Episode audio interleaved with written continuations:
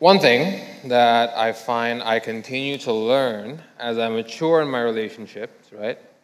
As I increasingly get to know people better, especially my closest relationship, is that I'm increasingly able to take them charitably and appreciate their good intentions, right? Even though I may not fully agree in how these intentions are expressed through their actions.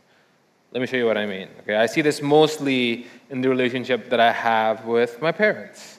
Right? You see, my parents come from a generation that believe that their responsibility goes beyond just ensuring my survival, but actually doing whatever they can to make sure I'm the best that I can be. Right? Like they thought it was really on them for me to flourish. And if I didn't, it means that they failed. So that means, as I was growing up, there were a lot of rules, a lot of lessons and discipline, a lot of restrictions, a lot of expectations. Therefore, there's a lot of pressure. But my parents firmly believe that pressure creates diamonds. Unfortunately for them, I wasn't a particularly compliant child, so I perceived their efforts to love me and parent me unto the good pretty poorly, right? Which made my relationship with them pretty difficult in the past, especially as a teenager. The rules they gave me felt like chains that held me back instead of boundaries to protect me. Their expectations felt like burdens on my back instead of like realistic targets to shoot for, and their advice and input feels like an insult to my character and intelligence instead of loving guidance that they intended it to be. Consequently, I saw them as my number one killjoys instead of my number one supporters. Thankfully, though, as I get older and the possibility of having a child is more imminent to me now, and since I can understand much more about what it feels like in their shoes, because I actually have to be an adult myself right now, I don't look back at what they've done with nearly as much resentment and bad feelings as before, right? Like, I get it. They were trying their best, and they were still trying to figure out the way themselves. So, although I hope I can do some things differently when I have my own kids, I'm much more thankful now as an adult than I ever was back then as a kid that they were doing their best to do what's right. Why do they bring this up? Right? I bring this up because we often have to go through this learning process in our relationship with God, you see. Especially when we try to study closely the Bible, we might inevitably run into some stories in the Bible that might really challenge what we believe a good and loving God is supposed to do. And when these times happen, it might make us feel confused or uncomfortable. And the story that we'll be studying this week is really one of the prime examples of this story. Right? The story of how God destroyed or intended to destroy the world through the flood, right? One of the most well-known stories in the Bible, but also, I think, one of the most misunderstood ones. And it's a story that many non believers, especially, use to problematize the character of God in the Bible. So, in this sermon, I doubt I can answer and satisfy all your questions and doubts in 40 minutes.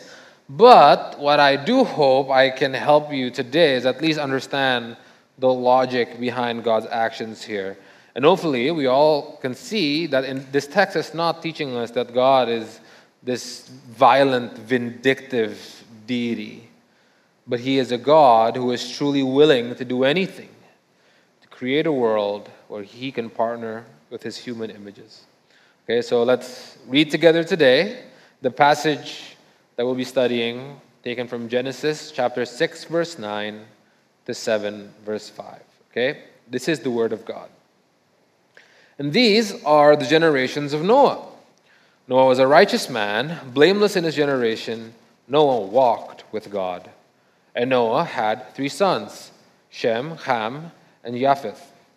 Now, the earth was corrupt in God's sight, and the earth was filled with violence. God saw the earth, and behold, it was corrupt. For all flesh has corrupted their way on the earth. And God said to Noah, I have determined to make an end of all flesh. For all uh, for the earth is filled with violence through them. Behold, I will destroy them with the earth, Make yourself an ark of gopher wood. Make rooms in the ark and cover it inside and out with pitch. And this is how you are to make it. The length of the ark is 300 cubits, its breadth 50 cubits, and its height 30 cubits. Make a roof for the ark and finish it with a cubit above. And set uh, the door of the ark in its side. Make it lower, second, and third decks for behold, I will bring a flood of waters upon the earth to destroy all flesh, in which is the breath of life under heaven. Everything that is on the earth shall die, but I will establish my covenant with you. And you shall come into the ark, you, your sons, your wife, and your sons' wives with you. And of every living thing of all flesh, you shall bring two of every sort into the ark to keep them alive with you. They shall be male and female. Of the birds according to their kinds, of the animals according to their kinds, of every creeping thing on the ground according to its kind, two of every sort shall come into you to keep them alive. Also, take with you every sort of food that is eaten, and store it up. It shall serve as food for you and for them. And Noah did this. He did all that God commanded him. Then the Lord said to Noah, Go into the ark and all your household, for I have seen that you are righteous before me in this generation. Take with you seven pairs of clean animals, the male and his mate, and a pair of animals that are not clean, the male and his mate, and seven pairs of birds of the heavens also, male and female, to keep their offspring alive on the face of all the earth. For in seven days I will send rain on the earth 40 days and 40 nights, and every living thing that I have made I will blot out from the face of the ground. And Noah did all that the Lord had commanded him. Friends, what we just read is certainly not the most straightforward passage to understand in the Bible, and it's one of those passages where we need to see in light of the larger themes of what the Bible wants us to understand. But I think that this passage gives us an important insight of three crucially important things about God's character that we're actually going to see consistently as we study the Bible. Three things that God is committed to doing that I think reveals to us how good our God really is. Okay? Our three points God will respond to sin, God will rescue through a righteous one, and three, God will provide safe refuge. God will respond to sin rescue through a refuge one, and provide safe refuge. All right? Hold on. Let's get into it. So, point one God will respond to sin. Let's first look at why such a severe response to sin from God is even necessary in this story. We see it described clearly in verses 11 to 13.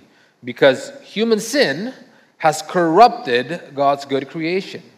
The text repeats this word four times, and in these three verses to describe the state of the world, right? And it's this word corrupted. And what this text really wants us to understand is that right now the world is at the point that it is the complete opposite of what God intended it to be when He created it. In fact, verse 12 there echoes the words of Genesis 1:31, where then God says that he saw the world and behold, it was good, but now God saw the earth that he had made and behold, it is corrupted. I actually like the alternative translation to this word corrupted, right, which is ruined. Like creation is now broken beyond repair. And the only way that it will be ever as good is if he starts over. In fact, when we see in verse 13, when it says the Lord was going to destroy all flesh with the earth, the word destroy there is actually the same word that's translated as corrupt in the previous verses or ruin, right? Emphasizing the responsibility of humans for the predicament that they're in, the fact that they need to be destroyed. To paint the picture that what God is about to do to them is actually something that they've been doing to themselves. In other words, God will ruin an already ruined creation. But what was it about that creation that was so bad that God determined that it had to be ruined? Another key word here is emphasized by the text violence, human violence, that is so rampant and normalized in all of creation, such that now all of creation is irreversibly spiraling down this path of self destruction. And what God chooses to do here in the flood is accelerate the process. You see, this is uh, related to what Tezar preached on last week about the sons of God.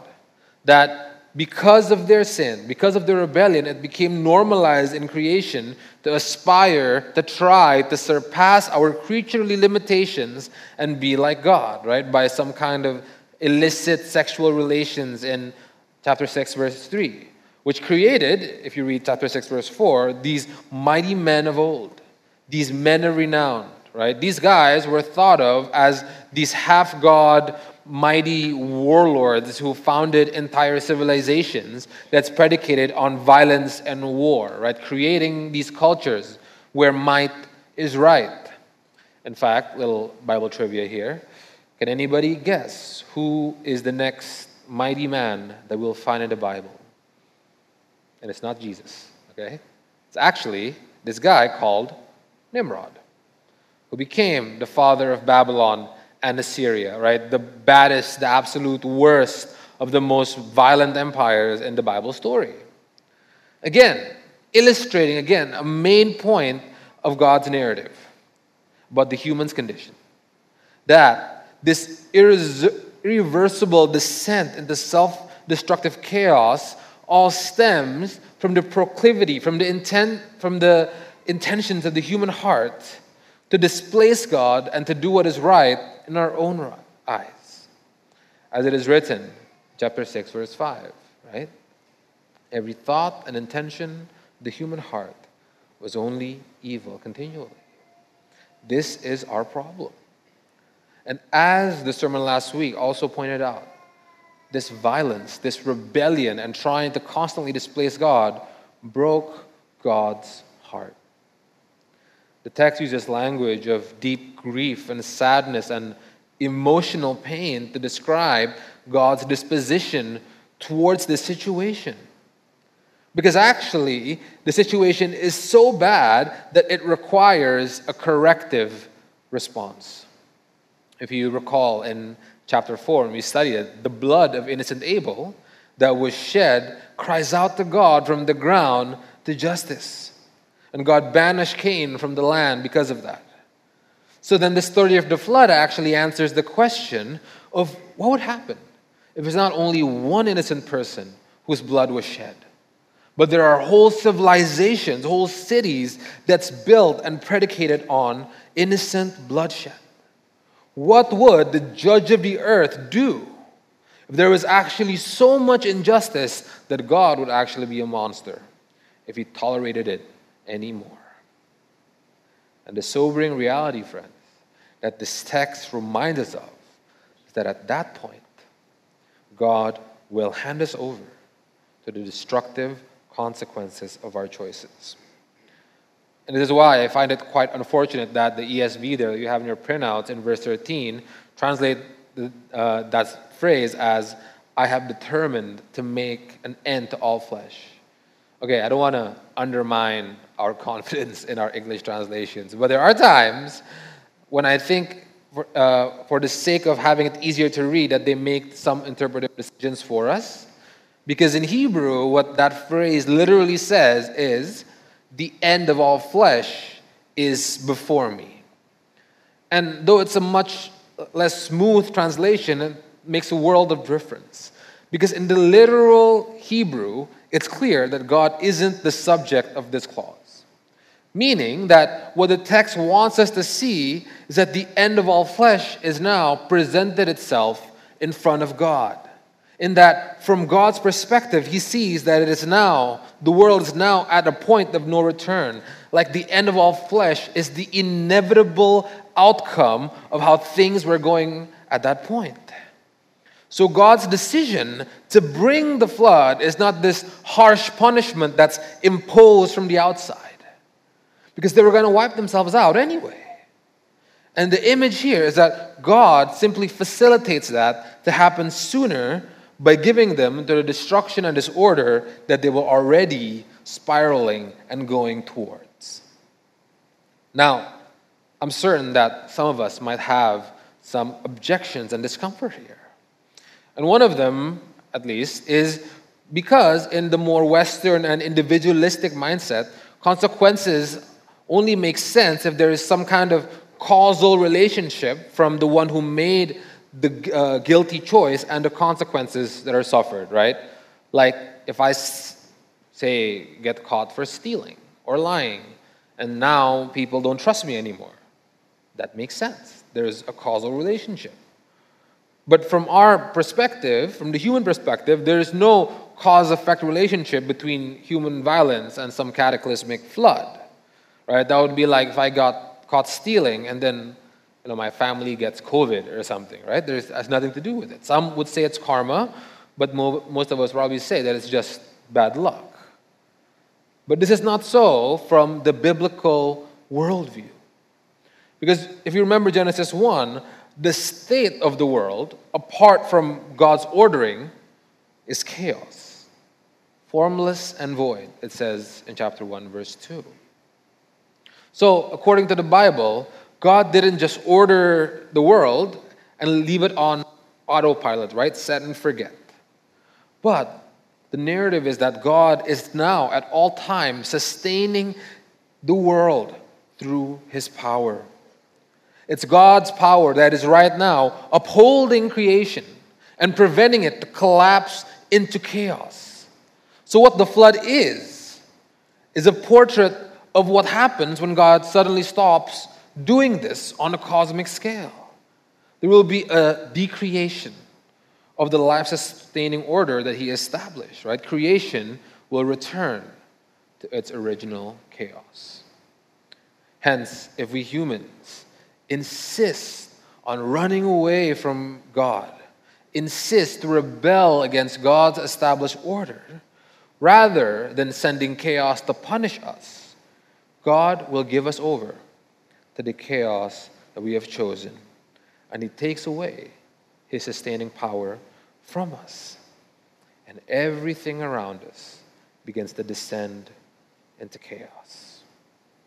Consequently, friends, in the Bible, consequences aren't suffered only by the guilty individuals, but the communities and environments with the guilty will also be affected as creation comes undone around them. That's hard to swallow, isn't it? And, and it took me quite a bit of time to chew on it for a while before I really can. But what I think is intuitive enough for us to all accept is that somehow we are all suffering because of someone else's selfish and stupid decisions in the past. While at the same time, someone else will also have to deal with the damage of our sinful choices down the line. And the Bible is saying here that all this is part of God's judgment, God's justice towards sin, and not some negative externalities, consequences that happen to us. Therefore, what's really important here is to remember that while God deeply grieves over all our sinful choices, He actually gives us the agency to choose our own fate. He will honor our choice to pick sin and hand us over to what we have chosen. Romans 1 is clear about this, right? So the portrait of God is not Him going, I've had it with these sinful people in this sinful world. Boom, flood.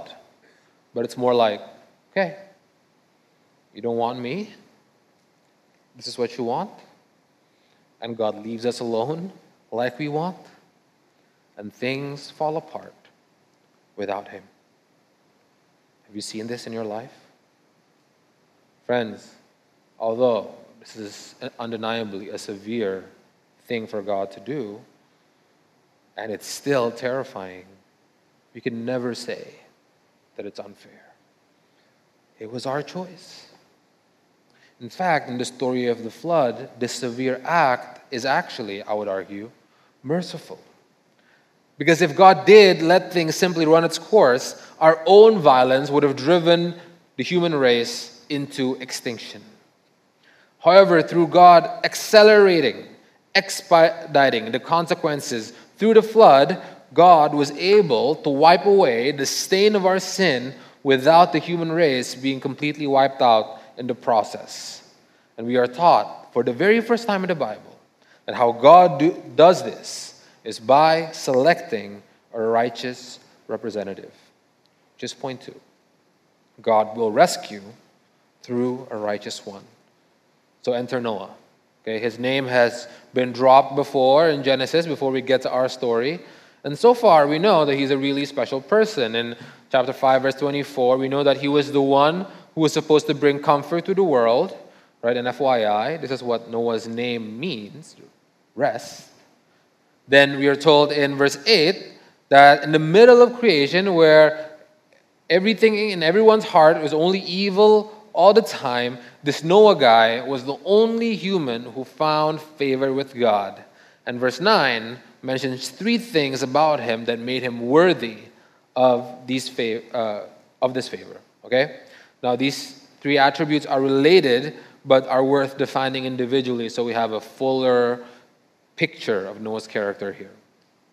So, first of all, it says that Noah was a righteous man. Now, at least for me, I usually associate this word as being generally morally good, right? Like a guy who does good deeds.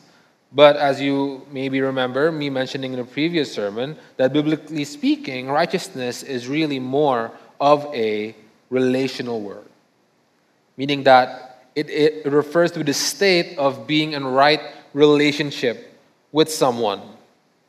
And this looks different depending on the relationship that we're in, right? For example, we do right by our parents when we take care of them when they're old and sick, for example. And we do right to our employer by working hard when we're on the job.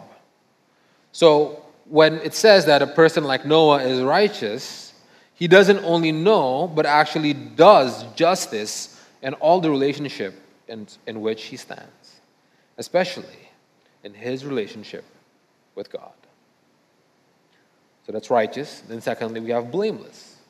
And we might be tempted to think that this is some kind of moral perfection, but it, what it more directly uh, refers to is this state of being complete. Right? It's actually most commonly used in the Bible to talk about an animal without deformity or blemish that's worthy of sacrifice. So when we, when we talk about a human whose character is blameless, it means that this is a complete person without inconsistencies or gaps. Or maybe a helpful way to think about this this is someone who has ethical integrity, someone who walks his talk. And lastly, we are told that Noah is someone who walks with God. Now, later on in the biblical story, we will see that this involves ultimately is this living relationship with God of trust, whereby we choose to follow His wisdom instead of relying on our understanding. But more immediately, right, who was the only other person so far we were told walked with God in the book of Genesis? Right? Noah's ancestor, Enoch. And what happened to him in chapter 5, verse 24? In a huge list of a ton of people who ended up dying, Enoch was the only one who was delivered from death. Now, guess what's going to happen to Noah? He's going to be saved from judgment. And the narrative, at least at this point, suggests that he deserves it. Because he's the kind of guy that God is looking for. He was the kind of partner that Adam was created to be, and that we, as images of God, every single day fail to be. I don't know about y'all, but I don't know if I can go a day without failing to do right by some relationship in my life, or acting somehow inconsistently, or thinking inconsistently to what I claim I believe, or trusting myself without God. And each of these unrighteous, compromised, and selfish choice that we make draws us further away from God and closer to violence and death. That's why, friends, None of us, nobody can justifiably demand that they be delivered to from death. But the good news that we are being introduced to through the story of Noah is this that God's MO, God's habit, is to give the chance for someone to do righteous and do right by their relationship with God. And if this person succeeds, their righteousness can somehow count for a bunch of other people that they're representing. And we see this in the story of Noah, don't we? We are not told that Noah's whole family was righteous, only him. In fact, we'll see in a couple of chapters that at least one of his sons was extremely unrighteous, but they all get to be saved based on the righteousness of Noah. However, for this salvation to be enjoyed by Noah and those he represents, Noah must demonstrate his righteousness through this act of self sacrificial obedience. We see in the story that Noah does this by building this ark that God instructed him to make. Now, I'm sure that most of us picture this ark of some kind of giant boat, right? And Noah is the captain steering the ship. At least, at least you know, all our children's Bibles and that rich guy in Hong Kong imagines it this way. But the meaning of this word, ark, actually has nothing to do with boats or ship. Ark actually comes from the Latin word that means chest or box. And in fact, the Hebrew word that's translated as ark here is an uncommon word, only happens in two places in the Bible, and most scholars believe that it comes from an Egyptian word that means sarcophagus or like the sacred box shrine. And I bring that up to highlight the fact that building this giant box would sound as crazy to Noah as it does to us. It wouldn't be obvious to Noah or the original readers how making this ark would be helpful until the ark itself was completed. I mean, the scale of the project, right?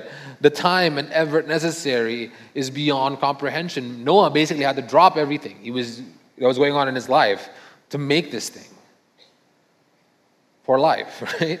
And notice in chapter 7, verse 1 to 5, that God even told Noah to go into the ark seven days before it started raining. So, despite whatever reservations that Noah had, and I'm sure there were many, right? The text emphasizes in chapter 6, verse 22, and chapter 7, verse 5, that Noah did all that he was commanded. See, Noah demonstrated his righteousness. That's why in chapter 7, verse 5, it says, Now I know that you are righteous. Now it's demonstrated that Noah does his relation does justice to his relationship with God and fully trusts in his Lord, obeying his command no matter what the cost. Now, hopefully, if you're a regular here in CCC, some light bulbs might be flickering at this point because the story of Noah sounds pretty familiar, doesn't it? Does God ever do this again? Let someone's righteous obedience save a bunch of other people? Provide someone who is consistently in right relationship with his heavenly Father, always walking with God, and is ultimately delivered from death? One who only does what is the Father's will and only says what the Father says. Has God ever given us a better Noah who is willing to give up anything and leave the glory he's had since creation with the Father and obeyed unto death, even death on the cross. Brothers and sisters, the salvation that Jesus gave us is better than the one Noah was able to manage. Because we will soon see in a couple of chapters that Noah will fail epically too as we all have. All Noah was able to accomplish at this point was to keep the human race going so that God's plan can keep going. But Jesus actually gave us the final solution a way that not only saves some, but opens the opportunity for all to be cleansed for good. The problem that leads us to destruction in the first place. A way to remedy the continuously evil and wicked intentions of the human hearts. So, like Noah's family, who probably thought that their dad has lost their mind, we are saved by trusting in, by trusting in Christ's righteous work of obedience, by clinging to the cross. Nothing in my hands I bring, simply through the cross I cling. Friends, we can never be righteous enough to escape the chaos and destruction that we have doomed ourselves to. We can never do the damage that our sins have done. There is really no going back. And our only hopes, friends, is actually to take refuge and shelter under what God has provided and watch and wait as He makes everything new. Just point three, just briefly. God will provide. Save refuge. Now, let's go back to the instructions of the ark uh, for the moment in chapter 6, verse 14 to 21, right? I hope if you skim through this, all of us realize that this is nowhere near enough instruction to create such a massive thing, right? Noah must have not known more. But the narrative does spend quite a bit of verses to tell us what's going on. Like, he definitely could have said less, therefore, what we're told is definitely not just trivia. And, you know, the nerdy side of me would love to go line by line and discuss all the interesting connections I found while preparing the sermon, but it's a lot of stuff. So let me just give you what the main point it's trying to communicate is, right? That Noah's Ark is a type of a holy sanctuary through which God provides refuge for his images from chaos. Right? And the scholars have observed this because the wording of the instructions and the specific features God tells Noah to include in this thing is very intentionally worded. Because we're supposed to connect the ark to all of the other main sacred spaces in the Old Testament, right? Namely, Solomon's temple, the tabernacle, and the Garden of Eden. Like the proportions of the space, for example, is exactly three times, I mean, uh, three times bigger than the tabernacle. And the fact that it's supposed to have three tiers, like the tabernacle and the temple, and it had doors and windows, like Solomon's temples. All of that stuff tries to map closely on the instructions of all of these architectural structures that are given in the Bible, which itself is a symbolic version of the Garden of Eden. In fact, if you read the descriptions of the animals in, chapter, uh, in verse 19 to 20 of chapter 6, it maps closely onto the wording of how God created the animals to fill creation in chapter 1. And verse 21 rounds out the image of the garden where it portrays as ark, where every sort of food is stored and is available for consumption for everyone. Okay? So, a place where humans live in peace with animals, where they don't need to worry about food, right? What does that sound like? And so, what these instructions are trying to allude to, and the biblical authors, if you read the Old Testament, loves to do this, is trying to tell us that the ark is this kind of place, like the Garden of Eden, like the tabernacle, like the temple, where God's presence through the Holy Spirit provides protection from the chaos and disorder that's going on outside.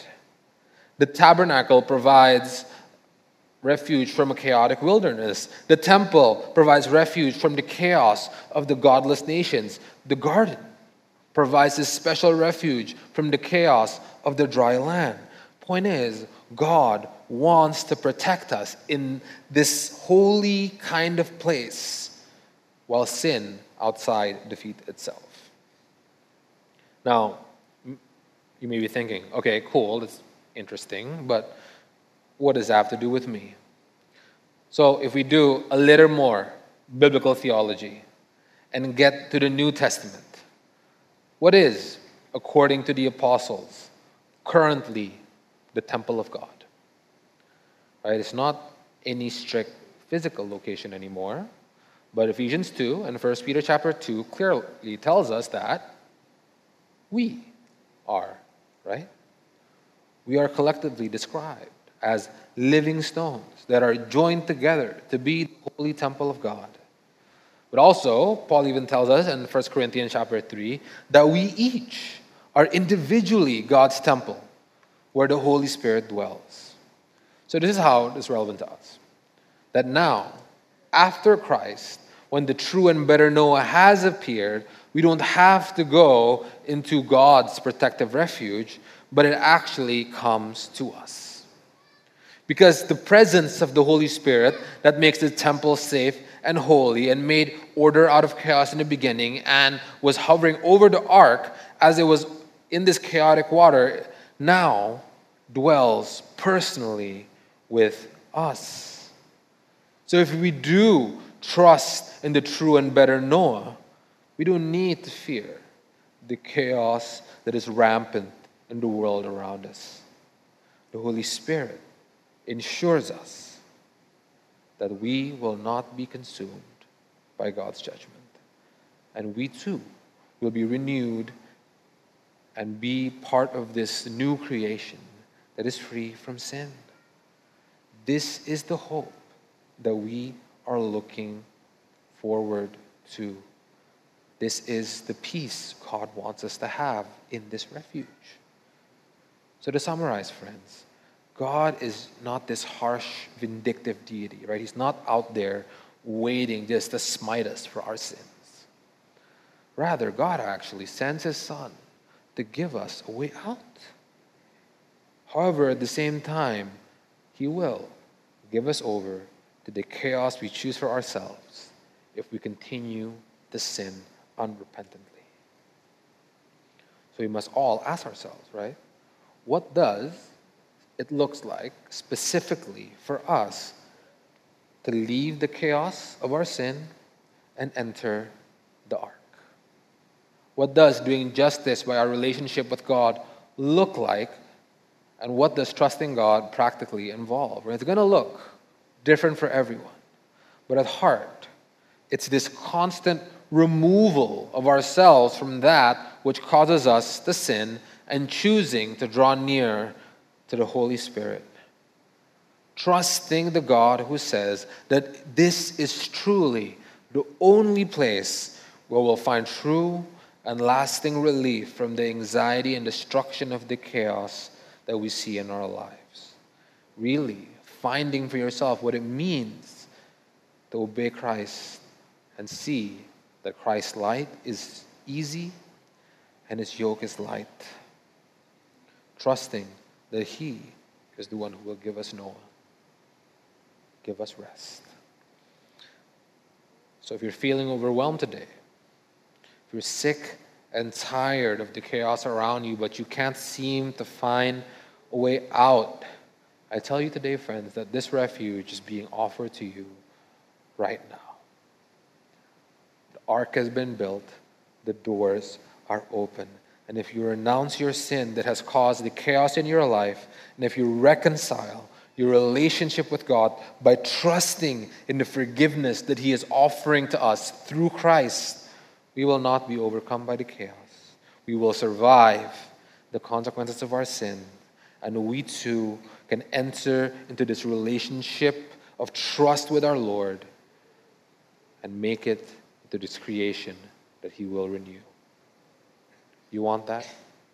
Will you trust Him? I pray that you do. Let's pray. Blessed are you, Lord who is the Lord over the storms. Lord, you have patiently bared our sins. We understand, Lord, that each and every thought and intentions of our hearts that are evil grieves you. Thank you, Lord, for giving us still the chance today to come back to you, to renew our relationship of trust in you. And I pray, Father, that you send us your Holy Spirit to really make us at peace when we are obeying you. Make clear to us how our sins have caused chaos. Make clear to us how following the world's way of sin creates chaos in our lives so that we may renounce it and helpfully run the refuge that you have built for us. In Jesus' name we pray.